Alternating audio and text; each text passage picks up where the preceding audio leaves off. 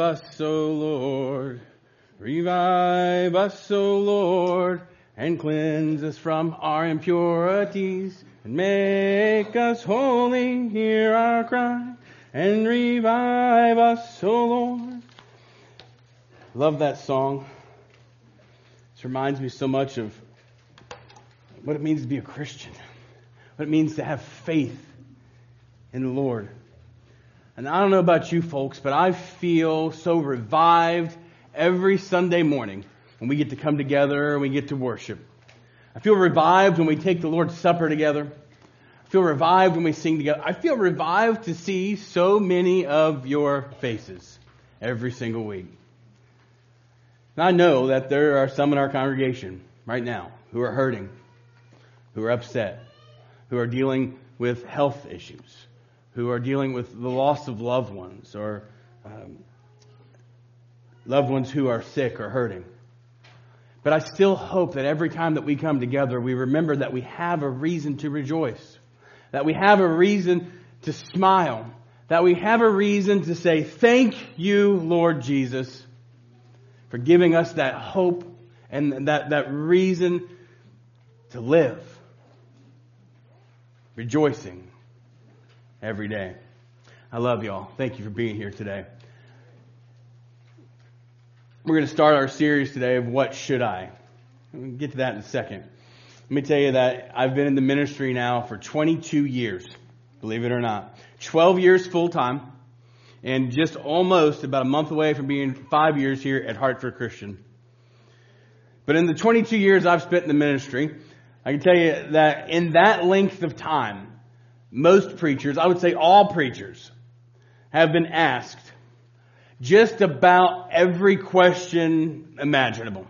Anything that you could just about think of, I know I've probably been asked. Now, I'm not asking for a challenge. I don't need you to come up with something crazy and ask me.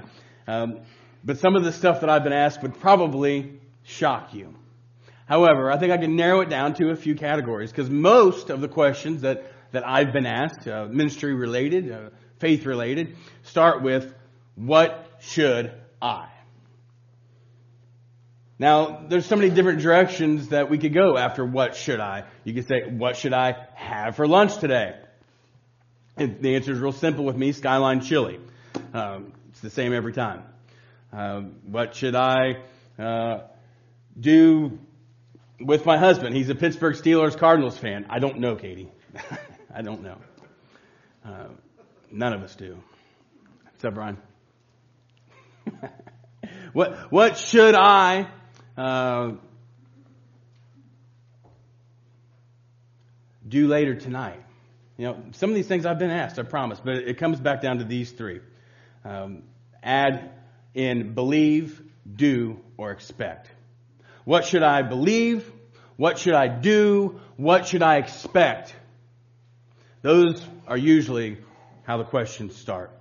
And we're going to look at those over the next few months, at least three months. I, I was originally supposed to kind of conclude at Easter, but we've had a little bit of delay with snow and some other things, so uh, it's going to go on, maybe into May. What should I believe? What should I do? What should I expect? Now, think about this. Uh, the best preacher of all time, without a doubt. Uh, you all think about the same person I am? Jesus. And Jesus was a preacher for sure. He was much more than that. He was the, the Messiah, our Savior, God on earth. Uh, but he also was a preacher. He was also asked these same questions. Remember the rich young man, the rich young ruler, uh, was in Matthew 19, 16. What he ask Jesus? We talked about a few weeks ago. What must I do? What must I do? And of course, Jesus said, obey the commands. Love God, love people. Give your money. And of course, the rich young ruler is going to go away sad because he, he was rich. He didn't want to do that. But the question was the same What must I do? I think it comes down to the same thing for all of us, though a choice. Being a Christian is a choice. It's your choice to be here today. It's my choice to be here today. It's your choice to live a Christian life. It's my choice to live a Christian life. We will all fall short. Like Joey said, we will all find ourselves not worthy. But yet, the choice that we have to follow Christ is where we will find our righteousness, our justification. So, what are we going to choose to do with our lives? What are we going to choose to do with our faith? We need to choose to follow Christ. These choices, I think, come back down to what should I believe? What should I do? What should I expect? These questions are the ones again that we, as we address these the next few months. Now, these are, it's not going to be a series that is a, a deep theological debate. That, that is not what I'm striving for on a Sunday morning here at Hartford Christian Church. Uh, but what we are going to be looking at with these questions instead is our practical, common sense application. And Eddie, of course, not here, not here today. They're in uh, uh, Lexington visiting uh, their grandbabies, and uh, I, I, quoted him a few weeks ago as well. Uh, something he said some years back, based on a decision that was made. And common sense prevails. Now, I don't know about you all, but I think that one thing that we sometimes in our society lack nowadays is a little bit of common sense. Does anybody agree with me? A few of you? It seems like in today's world, um, so many things, especially with media, social media, the news, some of the things that we, just complete lack of common sense. And with our faith, I think that we've got to be real careful not to lose touch with common sense. And it kind of goes back to what we've talked about already this year. What really matters? What really matters for our faith, for our choices? To follow Jesus and fish for men. What really matters with our faith? So many things that we let confuse us. So many things that, that we let distract us. But instead, we need to keep looking at that practical, common sense philosophy what really matters. And that's the, that's the questions that we're going to answer, the style that we're going to answer them in, in the next few months. So number one, believe. What should I believe? And this will be the first four or five sermons. Mark 1:15. The time has come, he said, the kingdom of God has come near. Repent and believe the good news. Now that really sums it up, doesn't it? What should I believe? You should believe the good news about Jesus Christ. Amen? Without a doubt, we must believe this good news. That's why we're here today. Hopefully. Because you believe the good news. We are so blessed to live on this side of the cross. After Jesus has already come and given his life and given us a reason to say, we have good news. The Savior has come. He died for you and me. Our sins are forgiven through Him, but we must believe this good news and we must act upon it. That is not only good news, folks, that is great news. And I hope that you realize that. But that right there, believing the good news, many people believe. A whole bunch of people believe in Jesus. A whole bunch of people believe in the good news about Jesus. But still, even for those that, of us that believe, still, there are so many questions. There's a bunch of questions out there that, that we need to ask ourselves, that we need to be asking each other, that we need to be learning the answers to. See, because believing that Jesus is real, that He really died for your sins, that's just the first step. That's just the beginning. That's just the tip of the iceberg. There's action required repent, be baptized, live a Christian life, follow Jesus, fish for men. Many people believe. Now we need to act upon that. So maybe it's just more than just believing that it's real. So maybe it's a little bit deeper. We should say, what is the key to this? Well, the key is knowing what to believe. What do you believe that faith in Jesus Christ means for you? We've got to know what to believe. And I hope that we can look at these answers to these questions in a common sense format. We'll look at what should I believe about God, about the Bible, about Jesus, about the church, about salvation. What should I believe, Brother Mikey? I've heard it so many times. And so many of you have heard those same things. They might not have called you Brother Mikey. What should you believe about Jesus? What about what should we do? We're also going to look at that in the next few months. The second part of the series. Acts 2.37, think about this. Right before one of our favorite verses, Acts 2.38, what did Peter replied? Repent and be baptized, right? But what did 237 say? When the people heard this, they were cut to the heart and said to Peter and the other apostles, Brothers, what shall we do? What, what are we going to do? They were prepared to answer these questions, though. They believed.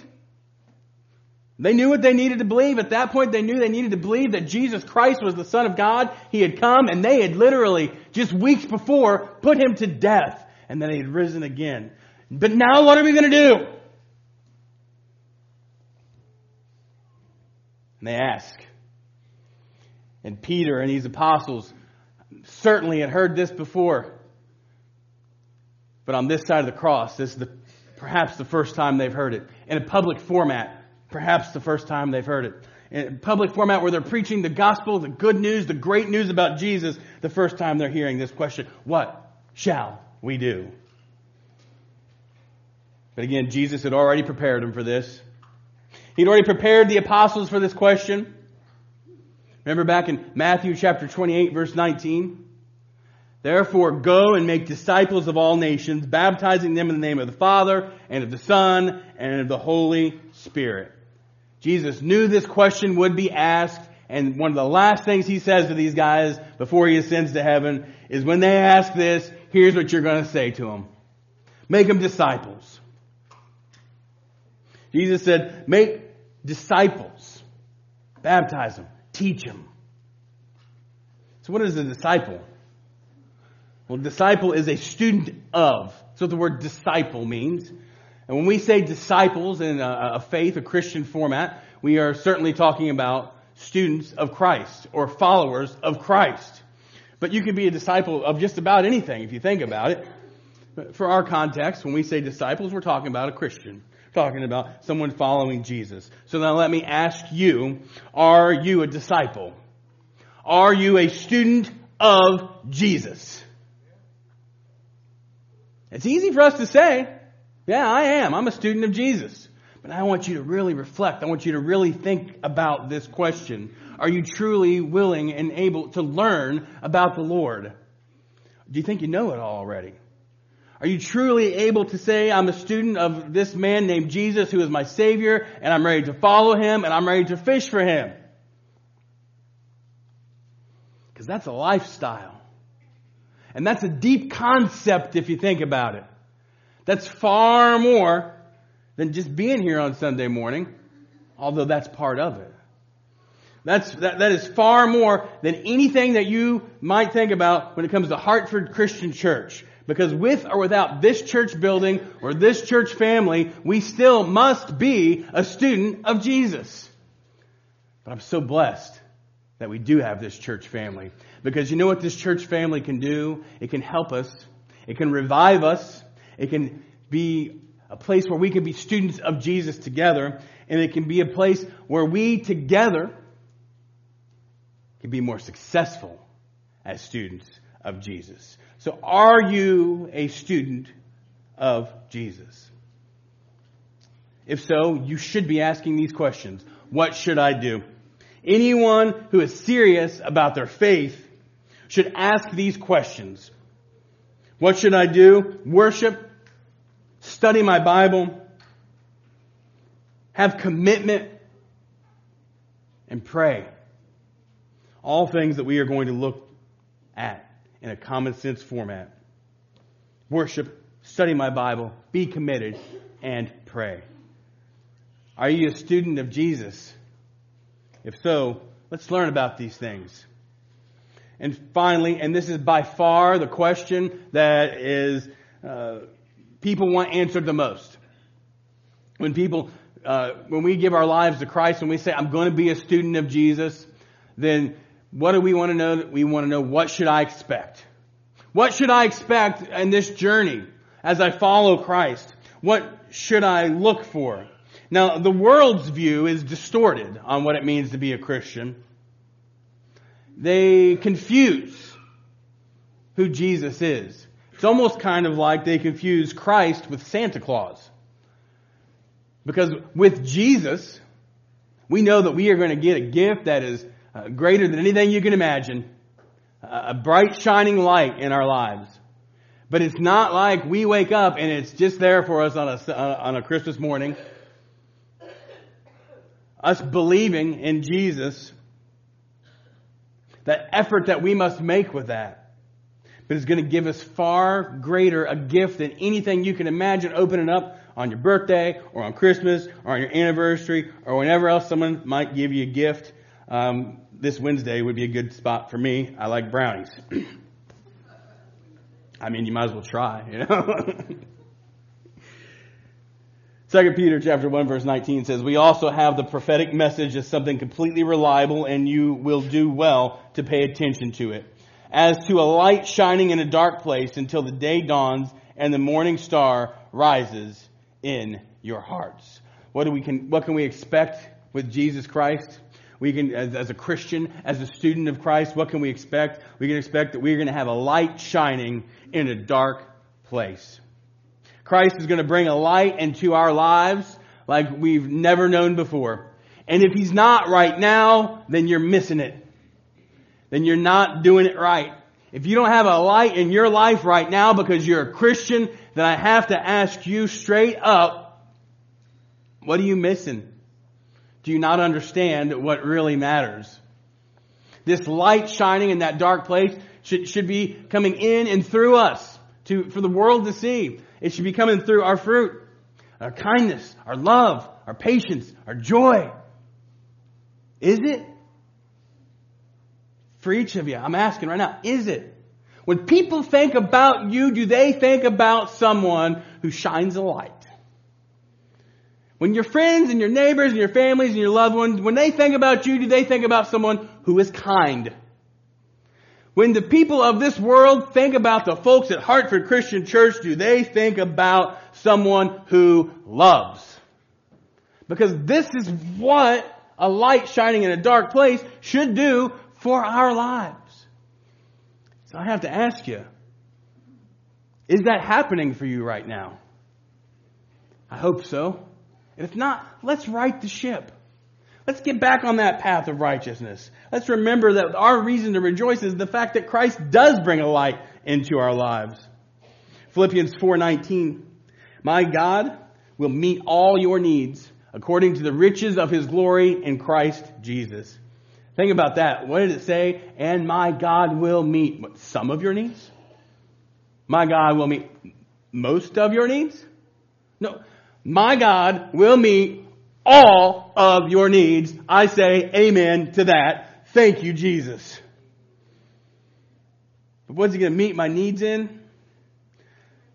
He's going to meet all your needs.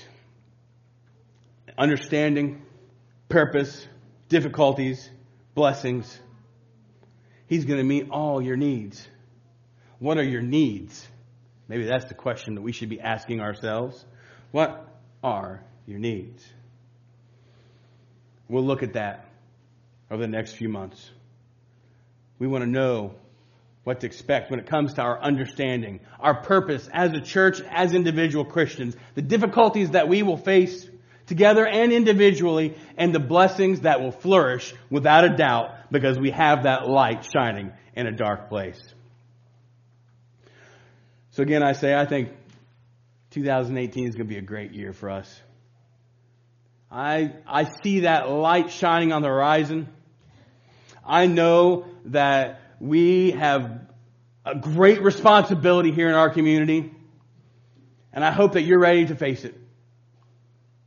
I hope that we can all come together and realize what our needs are in this community that we can meet. And the number one thing is going to be, do they know Jesus? Do they know about that light? Do they know what they should believe? And do they know what to do next? Yeah, that's a big responsibility.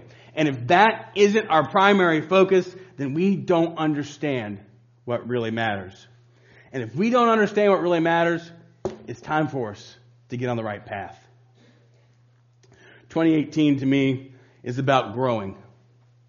Oh, I would love to see these pews filled up. I would love to see this place completely packed every Sunday, and I think that it can be. If we all work together, I absolutely think it can be. But whenever I say 2018 is about growing, I'm not talking about just numbers. If we do these things, we will see more people come. I promise you that. I promise you that. But first, we've got to look at ourselves.